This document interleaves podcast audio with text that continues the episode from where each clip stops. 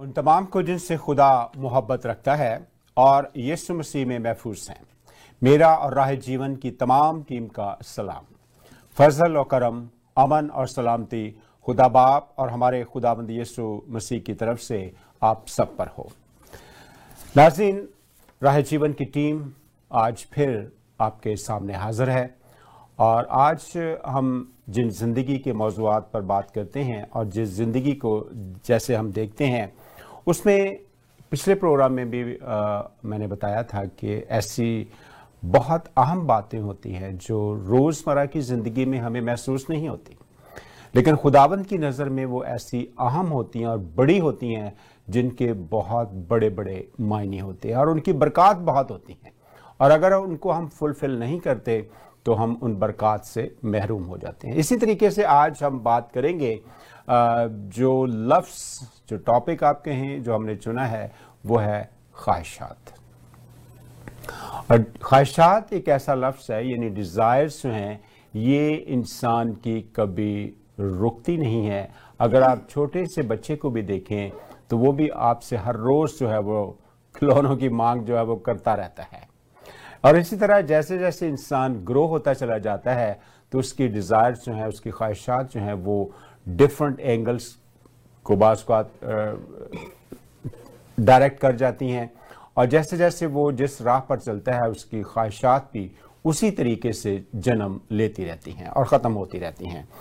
और आज इस मौजू को शेयर करने के लिए मेरे साथ स्टूडियो में मौजूद हैं जनाब एवेंजलिस्ट अय्याज अहमद साहब और पास्टर एमस डैनियल साहब और पास्टर सैमुअल मसीह साहब। आप सबको वेरी वार्म वेलकम जी राह जीवन में। और नाज़रीन, हम देखते हैं, मैं सबसे पहले पास्टर एवेंजलिस्ट अय्याज की तरफ जाऊंगा, वो हमें बताएंगे कि ये ख्वाहिशात जो हैं ये जन्म क्यों लेती हैं, व्हाट्स द रीज़न, यह ख्वाहिशात हैं क्या? एवेंजलिस्ट अय्याज। हाँ जी, ख्वाहिश और ख्वाहिशात ये अगर हम हिस्ट्री में देखें तो बाइबल मुक़द्दस में सबसे पहली ख्वाहिश कहाँ पे हमें नज़र आती है जी? पैदाइश की किताब, उसका 3रा बाब। और खुदा ने, मगर इससे भी पहले अगर देखें तो खुदा के अंदर जो एक बात पैदा हुई जब उसने मुझे और आपको बनाया, ज़मीन और आसमान को बनाया, ये पहली ख्वाहिश थी खुदा के अंदर जो आई, खुदा ने हम सबको बना दिया। अच्छा, उसके बाद जो दूसरी है डिज़ायर या लस्ट, वो कैसे पैदा होती है? ये मेरा ख्याल है नाकस सोच के मुताबिक के अट्रैक्शन से ये बात पैदा होती है। किसी चीज़ में अट्रैक्ट हो तो ख्वाहिश जागती है। और पैदाइश की किताब 3रे बाब में हमें पता चलता है कि जब जिस एक दरख्त के फल खाने से मना किया गया था जी जी, उसी को जब हवा को शैतान ने कहा कि ये देखने को भी खुशनुमा मालूम होता है और इससे तुम्हें अकल आ जाएगी, तो इसको खाओ। अट्रैक्ट हुई, वो अट्रैक्शन आई और उसके अंदर ख्वाहिश जागी, उसने वो लिया और खा लिया और बाद में आदम को भी खिलाया। सिस्टम यहां से शुरू हो जाता है। और ख्वाहिशात जो है उसी वक्त से जब हम फितरी तौर पे हमारे अंदर आती हैं, इस ये जन्म नहीं लेती, उस वक्त जन्म ले लिया। और अब जैसे जो भी पैदा होता है बच्चा, उसके अंदर नेचुरल ये बात है कि ये चीज़ें, डिज़ायर्स जो है वो आनी ही आनी है, उसको सिखाने की, समझाने की ज़रूरत नहीं। बाकी जो दूसरी बातों की ख्वाहिशात हैं वो अट्रैक्शन है, कोई भी चीज़ अट्रैक्ट करे तो उसकी तलब आ जाती है, उसकी आरजू तमन्ना आ जाती है, शुरू हो जाता है। यानी नज़रें इस काम को शुरू करती हैं, राइट, वो दिमाग को देती हैं और आगे सिलसिला जो है चल निकलता है। बिल्कुल, चल निकलता है। हाँ जी, ठीक है। अच्छा, जब वो चलता है तो उधर वो जो उन्होंने खा लिया, हो गया सारा कुछ। अब उसके बाद हम देखते हैं कि उन ख्वाहिशात को मद्देनजर रखते हुए कि हम उनसे बच कैसे सकते हैं, और उसका भी जो प्रोग्राम खुदा ने ही खुद हमें दे दिया मसीह यीशु के वसीले से। और मसीह यीशु जब पैदा हुआ, इस दुनिया में आए, उन्होंने कहा कि मैं जाता हूं, जाते हुए कि मैं जाता हूं और दूसरा मददगार तुम्हारे लिए भेजूंगा जो तुम्हें गाइड करेगा। और उन ख्वाहिशात से हम बच कैसे सकते हैं? दूसरे मददगार के वसीले, रूह के वसीले, पाक रूह के वसीले। अगर तो हम उसके मुताबिक चलते हैं तो उन ख्वाहिशात को हम फिर उन पे ओवरकम कर सकते हैं। अदरवाइज वो ख्वाहिशात हमें तंग करती रहती हैं हमारे अंदर, क्योंकि हमारी फितरतन हमारे अंदर है वो ख्वाहिशात, उनसे हम अपने आप को बचा नहीं सकते। जी, thank you very much. Pastor Samuel साहब, आपकी तरफ मैं आऊँगा। जैसा कि एवेंजर साहब ने कहा कि ख्वाहिशात जो है वो कैसे कहाँ से आती हैं, अब ये तो आंखें ही गुनाहगार ठहरती हैं जी। और यहाँ पे जब हम इन बातों को देखते हैं तो दो तरह की ख्वाहिशात हमें नज़र आती हैं, अच्छी भी हैं बुरी भी हैं, और खुदा के से ताल्लुक़ रखने वाली भी हैं, उससे अहाता करने वाली भी हैं। और जब हम इसको देख लेते हैं तो क्या ऐसी कोई चीज़ है कि हम इनको कंट्रोल कर सकें या कंट्रोल किया जा सकता है कि जो किसकी मर्ज़ी को पूरा करना चाहिए? पास्टर अयाज ने इसके बारे में कुछ वर्णन किया है, मैं थोड़ा सा उसी हवाले से आगे शेयर करना चाहूँगा। जी प्लीज़। हर एक जीवित प्राणी की ज़रूरत की वजूहत ये है कि उस ज़रूरत को पूरा किया जाए, सेटिस्फाई किया जाए। ज़रूरत ये ज़ाहिर करती है कि उसे पूरा किया जाए। खुदा ने ये ज़रूरत पैदा की और उसने संतुष्ट करने के लिए भी इसका इंतज़ाम किया। मसलन कि खुदा एक दिन से लेकर लगभग 6वें दिन के मिडल तक जो है चीज़ें ही बनाता रहा एक इंसान के लिए। 6ठे दिन उसने लास्ट में आदमी को बनाया। 6 दिन तक खुदा एक आदमी के लिए चीज़ें बनाता रहा। राइट। तो खुदा ने क्रिएट किया है कि उसको पता है कि क्या चीज़ एक इंसान को चाहिए। अगर खुदा ने ज़रूरत पैदा की है तो खुदा इन ज़रूरत का उत्तर क्या है, इस संसार की डिज़ायर का, ज़रूरतों का, वो है मसीह। तब मसीह के साथ इसका जवाब भी होना चाहिए। मसीह के पास इसका जवाब है, तभी उसने आसमान से ये घोषणा की, ये मेरा प्यारा पुत्र है तुम इसकी सुनो। और इसके मतलब है कि उसको सुनना, उसको देखना, क्योंकि आदमी को कोई ना कोई एग्जाम्पल चाहिए कि उसको फॉलो करे कि कौन सा मेरा मॉडल है। यीशु मसीह हमारा एक नमूना है। खुदा यीशु मसीह 33.5 साल उसने जिया, उसने हमें बताया और उसने एक ही बात कही, फॉलो मी, मेरे पीछे चलो जी। उसने किसी व्यक्ति को फोर्स नहीं किया, सिर्फ उसने कहा मेरे पीछे चलो जी जी। और उसी की वजह से यदि यूहन्ना के किताब 1 यूहन्ना 2 बाब की 6 आयत पढ़ें तो लिखा है, उससे चाहिए आप भी वैसा ही चले जैसे वह चलता था। तो हमारा अगर फोकस यीशु मसीह है, अगर प्रभु यीशु मसीह है, तो हमारी जो डिज़ायर्स हैं वो प्रॉपर रे पे चैनलाइज रहेंगी, दुरुस्त रहेंगी और खुदा को महिमा और जलाल देंगी। और उसके लिए उसने पाक रूह दिया है, जो रूह पाक जिसका एक ख़ास गुण है कि संयम, परहेजगारी, सेल्फ कंट्रोल।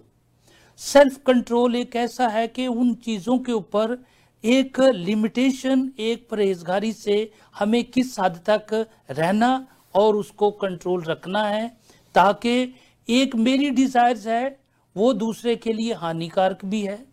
और प्रभु कहता है कि हमें महिमा देनी है खुदा को, चाहे हम खाएं चाहे हम पिएं, लेकिन उसके जलाल के लिए होना चाहिए। और प्रभु यीशु मसीह ने इसका यही ख़ास उदाहरण दिया है।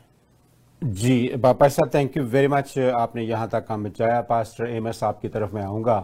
और जैसा कि हमारे दोनों गेस्ट साहिबान ने ये इस बात पे अहाता किया है कि किस तरीके से हमें अपने आप को, या खुदा की मर्ज़ी क्या है, तो फिर ये तीसरा कौन है जो हमें बहकाता है, या उसकी वो हमारे अंदर एक ऐसी ख्वाहिशात को ले आता है जो जिनसे खुदा को नफ़रत है?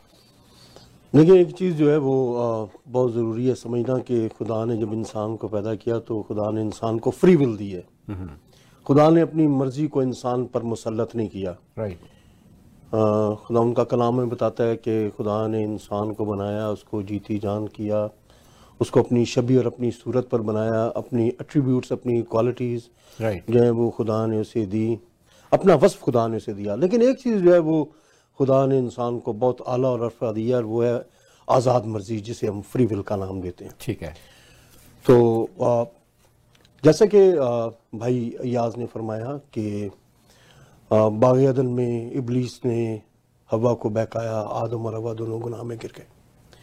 तो ये उसी फ्री विल का नतीजा था। और ज़ाहिर है मैं ये समझता हूँ कि बुराई में बहुत ज़्यादा कशिश है, बदी बहुत ज़्यादा अट्रैक्टिव है, और ख़ास तौर पर जब उसका ताल्लुक खुदा के अहकाम की नाफरमानी के साथ हो। और बुनियादी तौर पर तो खुदा के अहकाम की नाफरमानी ही बदी है। अगर आप खुदा के अहकाम की नाफरमानी करते हैं तो वो बदी है, वो बदी से इबारत है। तो ये किताब मुकद्दस की इब्तिदा ही से ये डिटरमिन हो गया कि ये इब्लीस है, जिसे आपने तीसरे का नाम दिया, जो हमें बदी पर माइल करता है। हमारी जो फितरी ख्वाहिशें हैं उन्हें इस तरीके से उभारता है कि इंसान खुदा की मर्ज़ी को, खुदा की विल को, विल के ख़िलाफ़ चलने की कोशिश करता है, विल के ख़िलाफ़ चलता है। ये फितरती बात है। और ख्वाहिशें इंसान की ज़िंदगी में इतनी हैं कि उनकी गिनती करना शायद जो है वो नामुमकिन है। गालिब ने कमाल की बात कही, उसने कहा कि हज़ारों ख्वाहिशें ऐसी कि हर ख्वाहिश पे दम निकले, हज़ारों ख्वाहिशें ऐसी कि हर ख्वाहिश पे दम निकले, बहुत निकले मेरे अरमा मगर फिर भी कम निकले। तो उसकी ख्वाहिशों की तो गिनती आप कर ही नहीं सकते। तो ये बुनियादी तौर पर इंसानी जिस्म है, जिसका जिक्र कलाम मुकद्दस में भी आया कि जो खुदा की मर्ज़ी के ख़िलाफ़ चलने की कोशिश करता है, खुदा की मर्ज़ी के ख़िलाफ़ चलता है। फ्री विल की जब आप बात करते हैं, आज़ाद मर्ज़ी की बात करते हैं, तो उसमें आपको वाज़े तौर पर एक तकसीम नज़र आती है। एक वो काम जो जिस्म के काम है और एक वो काम जो रूह के काम है, जिन्हें आप इस तरीके से कह सकते हैं कि शैतान की मर्ज़ी पर चलना या खुदा की मर्ज़ी पर चलना। तो जब आप खुदा की मर्ज़ी पर चलने की बात करते हैं, उसके लिए एक अलहदा से एक तरीका कार है कि आप खुदा के पाक रूह की ज़ेरे तसल्लुत चलते हैं, खुदा के पाक रूह की निगरानी में चलते हैं, उसकी मर्ज़ी के मुताबिक चलते हैं। और जब आप जिस्म की चाल की बात करते हैं, जिस्म की ख्वाहिशात को पूरा करने की बात करते हैं, तो फिर आप इब्लीस के साथ चलने की बात करते हैं। ये वही तीसरा है जिसका आपने जिक्र किया। जी बिल्कुल, बिल्कुल सही कहा। और जी नाज़रीन, ये बातें वो हैं जो ऐसी हैं कि जिनको हमें समझना बहुत ज़रूरी है, और मेरे ख्याल में हर लम्हा ठहर के बड़े तहम्मुल मिजाजी से इन बातों पर गौर करने की हमें अपनी ज़िंदगी में ज़रूरत है। क्योंकि पालूस रसूल अफसी के ख़त में कहता है कि मगर खुदा ने उसका दूसरा बाब और उसकी जो है तीसरी वर्स में यूँ लिखा है कि इन में हम भी सब के सब पहले अपने जिस्म की ख्वाहिशों में ज़िंदगी गुजारते और जिस्म और अकल के इरादे पूरे करते थे।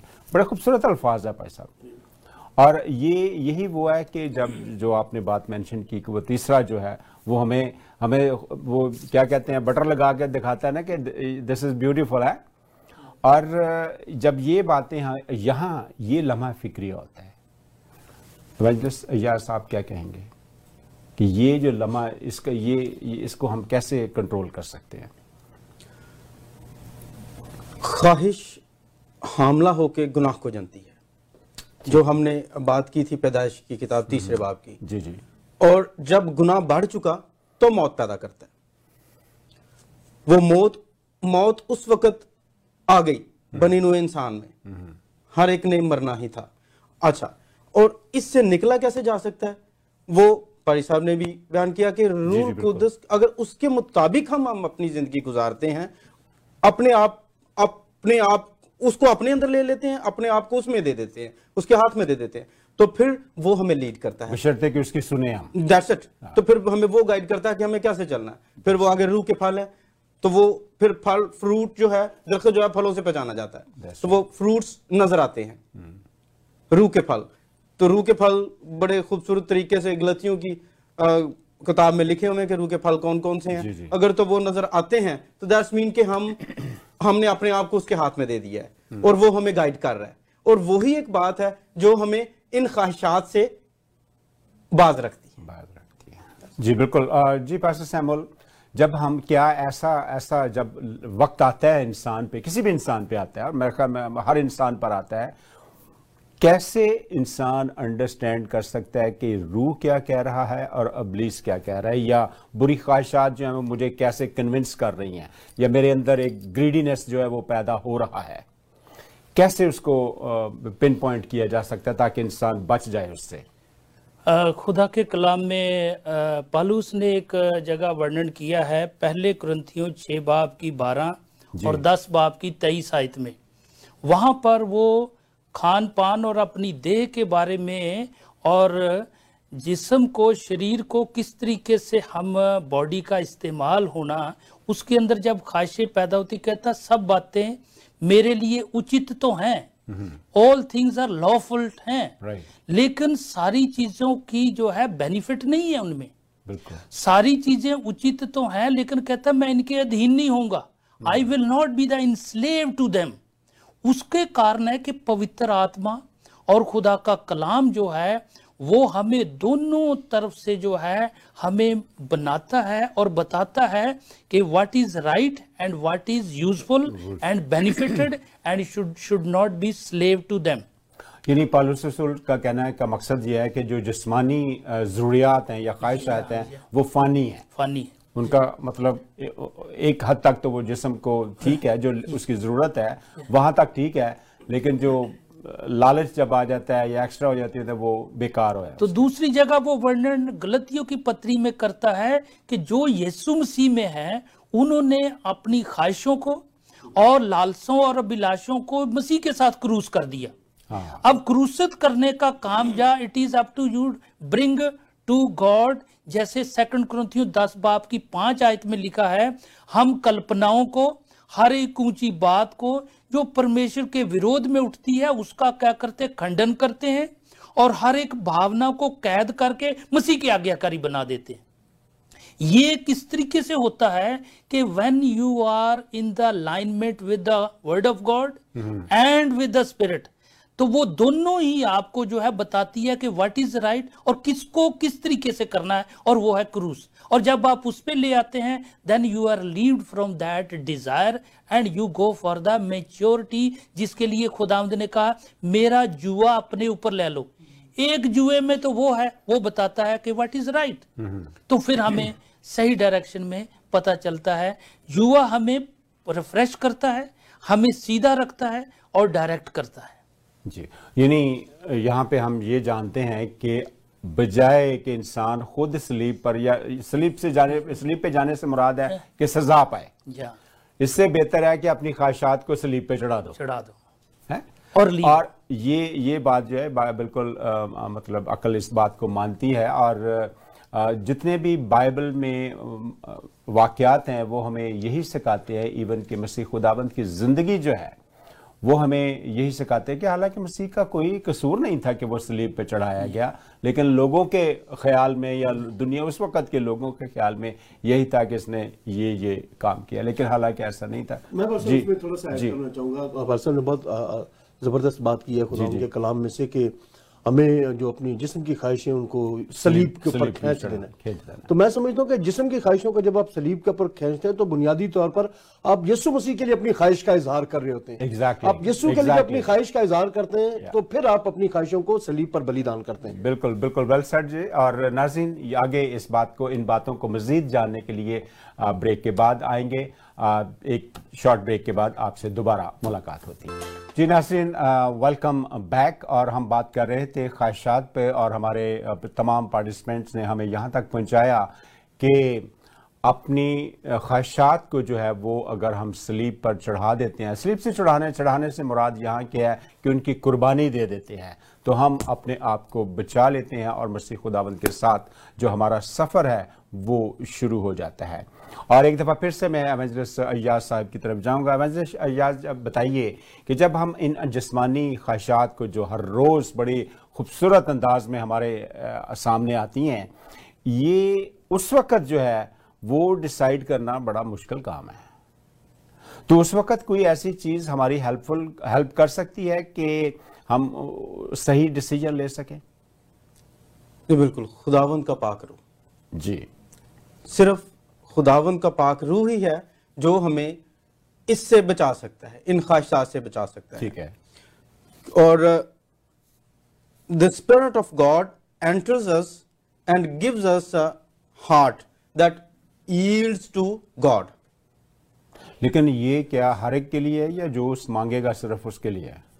नहीं, जो मांगेगा, जो उसको पहनना चाहेगा, जो लेना चाहेगा उसको। जब तक हम किसी चीज को लेते नहीं है तो हमारे अंदर आता नहीं है, और जो अंदर है वो ही बाहर आएगा।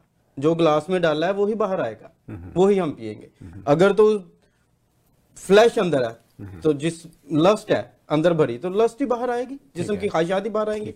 अगर रूह अंदर ले लिया जाता है तो फिर पाक रूह, वो उसके फल फ्रूट तो वैसे ही लगेंगे जैसी पैबंदकारी होगी।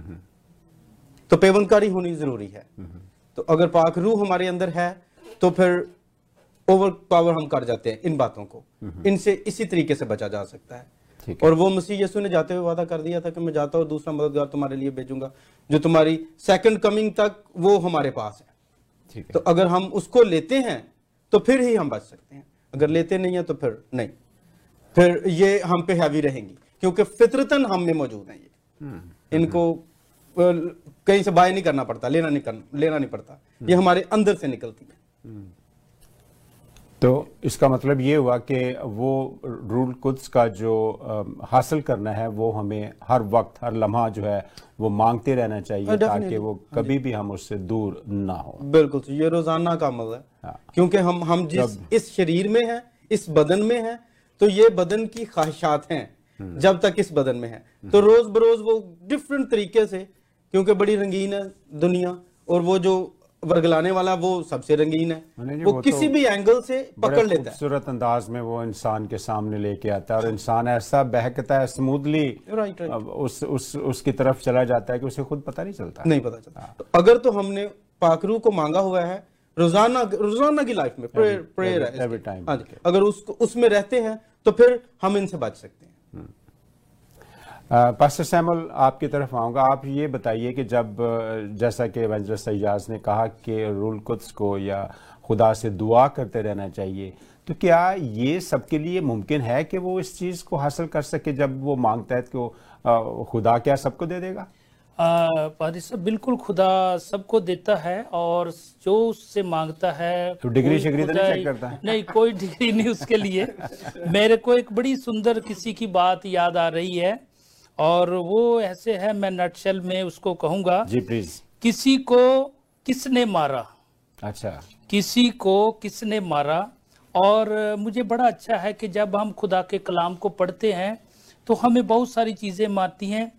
किसी को चाल ने मारा, किसी को दाल ने मारा, किसी को शाऊल ने मारा, किसी को बाल ने मारा। यकूब की दाल ने ईसाऊ को मारा, यूसुफ के शाऊल ने उसको मारा, सैमसन के बाल ने उसे मारा, शाऊल की चाल ने उसे मारा, मूसा की लाठ ने मिस्रियों को मारा। और पालूस रसूल बड़े फकर से कलीसिया को लिखते हैं, तुम मेरी सी चाल चलो जैसे मैं मसीह की चाल चलता हूँ। और खुदा यीशु मसीह ने कहा, मार्ग, सत्य और जीवन मैं हूँ, बिना मेरे द्वारा कोई पिता के पास नहीं पहुंच सकता। और अब हम आते हैं कि आज के युग में हम क्या सीखते हैं। हमें किसने मारा? हमें नेट ने मारा, हमें जालों ने मारा। मनुष्य का भयंकर नेट में फंसा हुआ है, और उसमें कंट्रोल बहुत मुश्किल होता है। हम इतना व्यस्त हो जाते हैं, चाहे किसी भी नेट सोशल मीडिया में है, तो समय का पता ही नहीं चलता है। बहुत सारे इसके अंदर एक्सीडेंट हो रहे हैं, बहुत सारे इस हादसे हो रहे हैं, बहुत सारे इसके अंदर जो है नुकसान हो रहा है इंसान का। क्यों? क्योंकि वो इसके अंदर फंसा हुआ। शायद चेलों का भी शायद ऐसे ही हाल था, जब प्रभु यीशु मसीह ने मत्ती की अंजील उसके 4:18-21 में देखें तो यीशु मसीह, पत्रस और इंद्रियास दोनों लिखा वो जाल डाल रहे थे जब पकड़ा। आगे थोड़ी देर गया तो वो जाल सुधार रहे थे, दो जोड़ी, योहना और जो दूसरा उसका साथी यकूब, उसका भाई था। तो यीशु मसीह ने उनको, तो वो पीछे जाल छोड़ के उसके पीछे चल पड़े। 3.5 साल के बाद पत्रस ने वो जाल दोदा के फिर रखे हुए थे। ये लूक यूहन्ना की इंजील 21वें बाब में लिखा है कि वो आओ मैं फिर जाता हूँ जालों को क्या करने, मछली पकड़ने। तो लिखा हुआ है कि वो फिर जो है यानी 3.5 साल तक वो पुरानी जो ख्वाहिशात थी, पुरानी चीजें थी मछली पकड़ने की, वो गई नहीं। यीशु मसीह ने कहा मैं तुम्हें मनुष्यों का शिकारी बनाऊंगा, लेकिन 3.5 साल के बाद फिर जाल। इसी तरह जब तक हम इस इंसानी शरीर के अंदर हैं हमें कंटिन्यू जो है उनके ऊपर ओवर पावर होना है, और वो हमें जो बाइबल पढ़ने से खुदा के कलाम को वो इनलाइटनमेंट बढ़ती है, पाक रूह हमें लगातार उबारता है।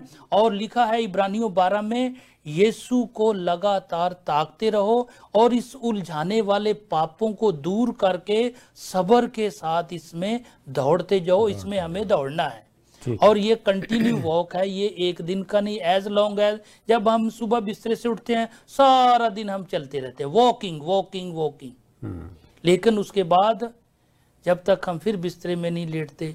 तो इसी तरीका हमारा जीवन जो मसीही है और जीवन चाहे इंसान का है वो चलना है, रुकना नहीं। सुबह से शाम, शाम से सुबह ये चलता रहना चाहिए। हाँ, इसको रुकना नहीं चाहिए। हाँ, कहीं भी। तो वो रुकने के वो हमें परमेश्वर ने एक गाइडलाइन दी है। वो गाइडलाइन एक बहुत सुंदर हमारे पास ये परमेश्वर का कलाम है और इसको पढ़ने से हमें नक्शा कहाँ खतरे हैं, किस जगह पे रुकना है, किस जगह से बचना है, और ये हर चीज यानी इसमें मौजूद है। इसी में सब सलूशन। जी थैंक यू वेरी मच जी। जी नाज़रीन, हमने जाना कि किस तरीके से इंसान को खुदा के साथ मुंसलिक रहने के लिए हर वक्त जो है वो मुस्तैद रहना है, और जब भी कोई ऐसी खूबसूरत बातें या जो आती हैं जो हमारे लिए हमारे अंदर ग्रीडीनेस पैदा करती हैं, जो हमारा नुकसान करती हैं, जिनके लिए अगर हम अपनी ज़िंदगी को बर्बाद करते हैं। ज़िंदगी से मुराद मेरा है कि रूह, जिस्म के तौर पे नहीं, रूह की मैं बात कर रहा हूँ कि हम अपनी रूह को डैमेज करते हैं। उनसे बचने के लिए हमें चाहिए कि जैसा पास्टर सैमुअल साहब ने कहा कि हमें 24 आवर सुबह से शाम, शाम से रात, सुबह जो है वो हमें मुस्तैद रहना है और सीखना है और खुदा से मांगते रहना है। और इसको आगे बढ़ाते हुए मैं पास्टर एमस साहब की तरफ जाऊँगा। पास्टर एमस, अगर मैं आपसे ये कहूँ क्योंकि आपका पसंदीदा सब्जेक्ट भी है पोइट्री, तो आप इन बातों को जो है वो कैसे समो देंगे चंद अशार में? देखिए मैं एक कथा इस हवाले से पेश कर सकूंगा।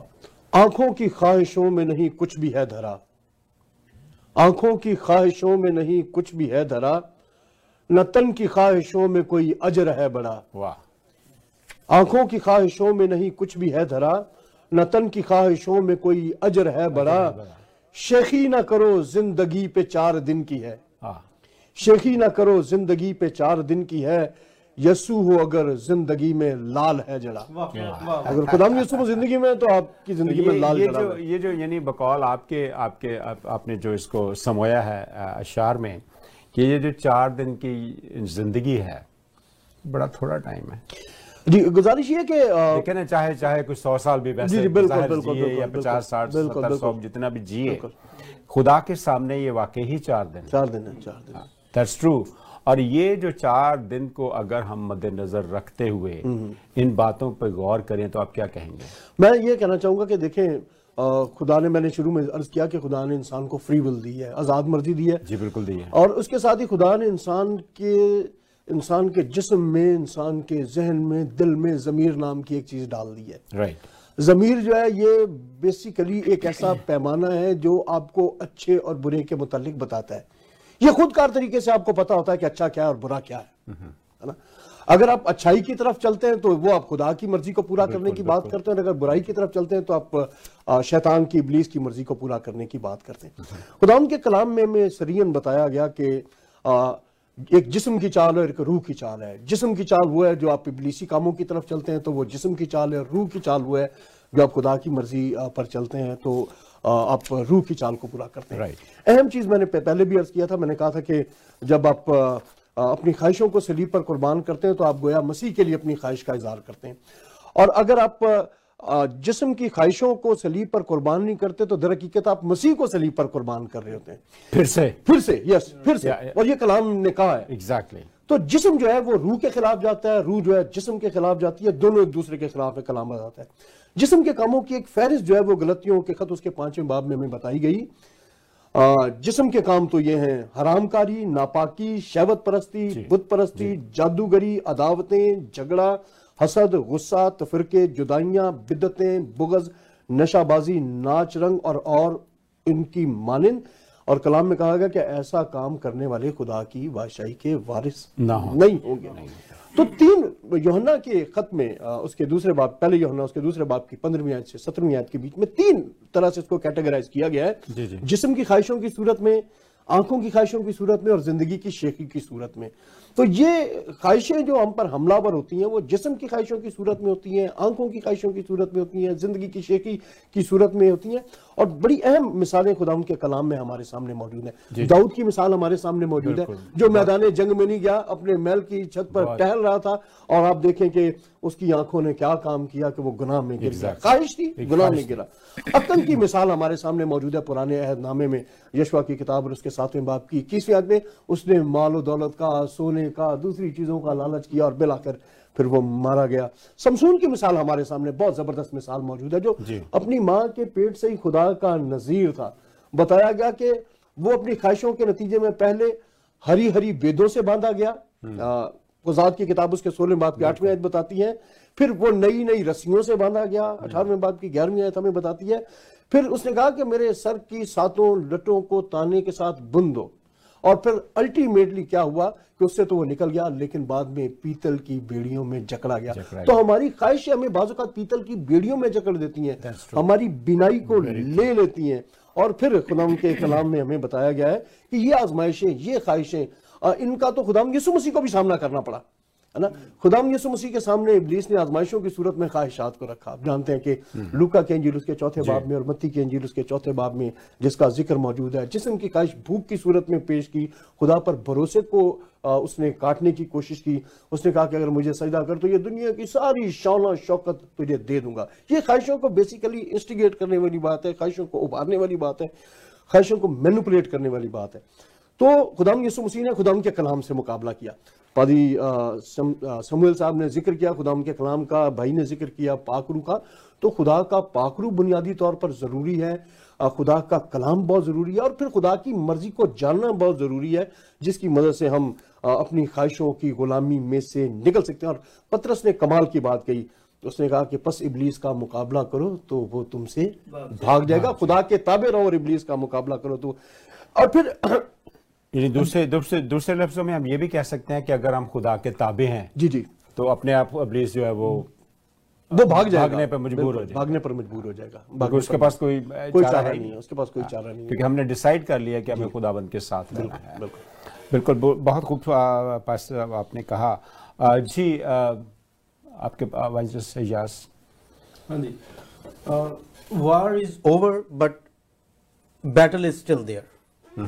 जो पहले बात हमने की कि हमारे अंदर जो है वार तो ओवर हो चुकी है, मसीह यीशु ने मसलूब होके, और अगर हम उसको पहन लेते हैं तो हमें वो बात तो मिल चुकी है। मगर जब तक इस जिस्म में है, जैसे पौलुस रसूल अपने खतों में बयान करता है बड़ी क्लियरली, तब तक हम फंसते रहते हैं। वो कहता है कि जिस बदी का मैं इरादा नहीं करता वो मुझसे हो जाती है। जिस नेकी का इरादा करता हूं वो मुझसे बननी पड़ती।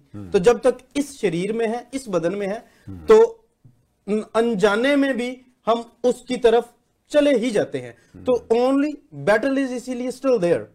तो हमें रोजाना जो दुआ करते रहना है, अपने आप को पाकरू को मांगना है ताकि हम उसमें चल सके। जो रूह की हिदायत से चलते हैं उन्होंने जिस्म की ख्वाहिशात को स्लीप पे खींच दिया, तो इसलिए ये रोजाना कामल है। जी पास्टर सैमुअल, आप क्या कहेंगे कि जैसा जंग अभी जारी है तो क्या कहेंगे? तो मैं पादरी साहब एक शेर कंवल नूरपुरी का लिखा हुआ है, मुझे भी अच्छा लगा, और इसके साथ लिखा है, जरूरत कहाँ के पूछ सकें बागवां से हम, जरूरत कहाँ के पूछ सकें बागवां से हम, किस जुर्म पर निकालेंगे गुलिस्तान से हम।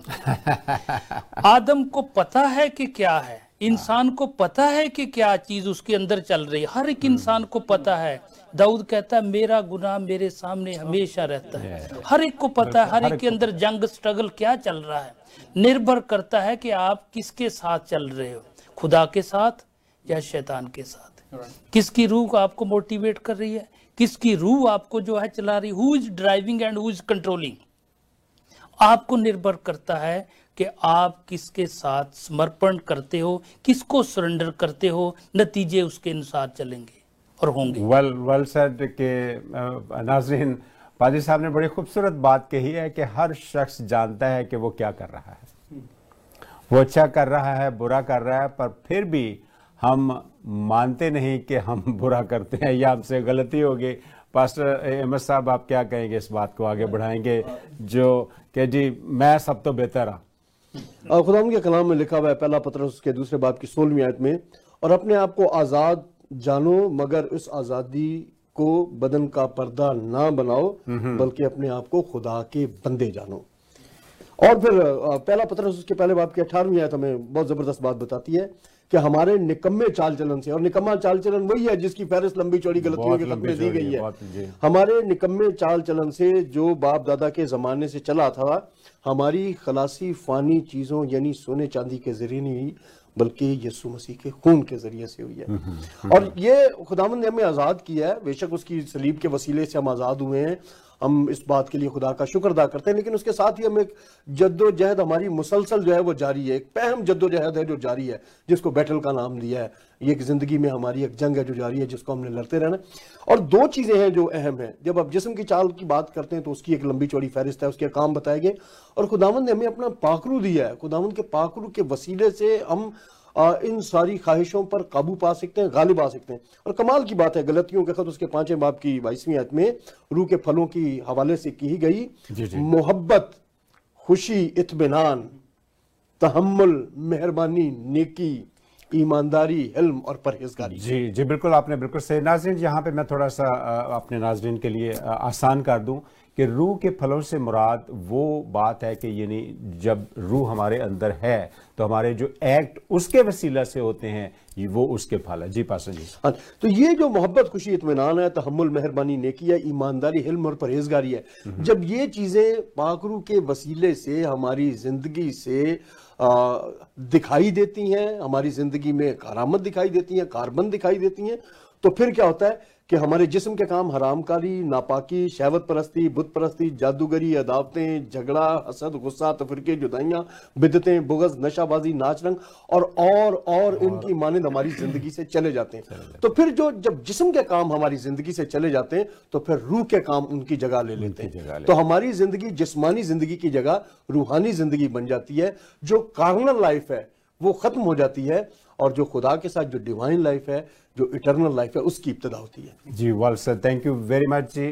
पास्टर अहमद साहब, अवेंजर सयाज, पास्टर सैमुअल मसीह, आप सबका बहुत बहुत शुक्रिया। बड़े अच्छे अंदाज में, बड़े खूबसूरत तरीके से आपने हमारे नाजरीन को बताया कि किस तरीके से इंसान जो है वो हर रोज़ फंसता है, मगर खुदाबंद का रूह जो है या खुदाबंद की मर्ज़ी जो है उसको फुलफ़िल करने में कैसे हम जो है वो उस ज़िंदगी, उस शाहरा पर गामजन हो सकते हैं जिस पर खुदाबंद हमें गामजन करना चाहता है। हमारे तमाम पार्टिसिपेंट्स ने बड़े खूबसूरत अल्फाज में, बड़े सॉफ्ट तरीके से आपको ये सारी बातें बताई, लेकिन इससे बढ़कर एक और बात जो पालूस रसूल कहता है कि आए प्यारो मैं तुम्हारी मिन्नत करता हूँ।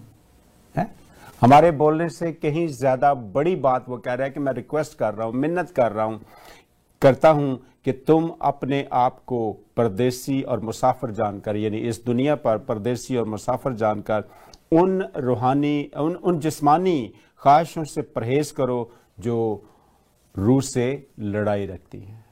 बड़े खूबसूरत अल्फाज कि जंग ही हमारी ये है, लेकिन हमें उन ख्वाहिशात को, उन बातों को सलीब पर चढ़ाना है ताकि हम अपनी उस रूह की परवरिश कर सकें, उस रूह को उस लेवल तक लेके जा सकें जो खुदाबंद का म्यार है, इंसान का म्यार नहीं, इंसानी ख्वाहिशात का म्यार नहीं, या जो जैसा कि इब्लीस के बारे में कहा गया या उस तीसरी हस्ती के बारे में कहा जाता है कि वो हमें खुदा से दूर ले जाना चाहता है। हमें उससे महफूज होना है, हमें अपने आप को उस डगर पर गामजन करना है जो खुदाबंद की तरफ यानी हमेशा की ज़िंदगी की तरफ लिए चलती है। और इसमें भी ये देखें कि जब खुदा ने इंसान को बनाया तो उसके पास हमेशा की ज़िंदगी थी, ठीक है ना, उसी को असर नौ हमें हासिल करना है इन तमाम बातों पर अमल करते हुए। खुदावंद करे कि हम सब ऐसा कर सके और इस दुआ से रुखसत होते हैं कि अब जो हमें ठोकर खाने से बचा सकता है और अपने पुर जलाल हजूर में कमाल खुशी के साथ